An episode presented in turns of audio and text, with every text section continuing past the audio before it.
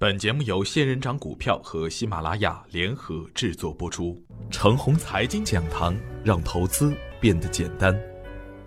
亲爱的朋友们，早上好，我是奔奔，感谢您一直的关注与守候。我今天和大家分享的主题是：宁愿错过，不可做错。迷人的罂粟花，孕育着罪恶的力量；冰雪覆盖的大地，却能滋润。万物生长，世界的表象背后，总有着不为人知的景象。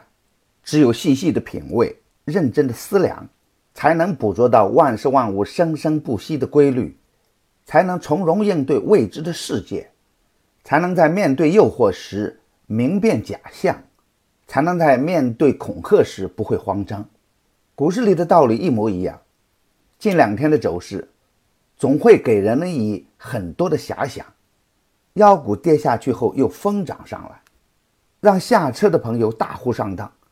底部形态较好的个股一旦有量，涨得很轻松，都像是有主力在拉升的迹象。两市涨停有四十六家，而跌停的股票竟然没有一家。表面上来看，这俨然就是奔着大牛行情去的。市场上的分析也是合情合理的。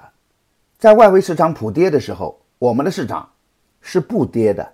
在外围市场向好的情况下，我们的市场呢，也理应是向好的。我不是总唱反调的人，但是今年的几次反调，总算是唱对了。从九月底到现在，我们成功的捕捉到了这个不算大机会的大机会。我们的朋友也把这样的小行情当做大牛行情来做了。近两天的点评的股票也是远远跑赢大盘的。但不管怎样。可能就是前期参与的太深入，对当前的行情感知太深了，总有一点如履薄冰的感觉。我的理由是，近两天的妖股的波动开始加大，昨天的涨停板、今天的跌停板的情况几乎每天都在发生。当然，也有昨天的跌停板，今天又被拉的涨停板。最起码的一点是，这样的节奏不是我们能够把握住的。之所以还没有出现指数的大幅下跌，感觉上是主力还在借机出货或者调仓换股，所以啊，参与前期大妖股风险也会更大。之前冲关的时候，证券都是一马当先，连冲几次无果后，昨天券商也在冲高时被炸。一旦券商都转头向下，那杀伤力不会小的。昨天指数创十个月来的新高。但盘面的表现并不乐观，煤炭股一日游，这和我昨天早盘提醒是一致的。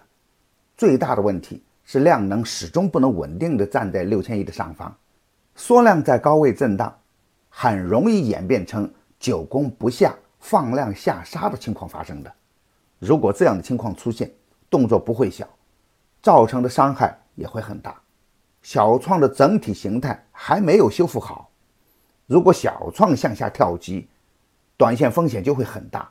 深港通的预期基本上已经透明了，美国大选的靴子也要落地了，这一切都明了的信息汇集成股市眼前的震荡。也就是说，前期疯涨的热点该消散了。当所有的消息都清晰以后，主力需要再寻找下一个热点。最起码，现在不是马上大干的时候。我不会去看淡所有的个股，我依然坚信震荡向上的总趋势不会改变。近期如果有一个较大幅度的调整，大盘才能真正走得更远。前期的获利盘需要一个上冲来出货，所以，在大盘急速上冲的时候，涨幅巨大的个股最好减仓锁定收益。底部吃饱的主力也会借机洗盘，密切关注底部刚刚启动的个股。逢回调可以布局接盘，仓位要严格的控制在五成的下方。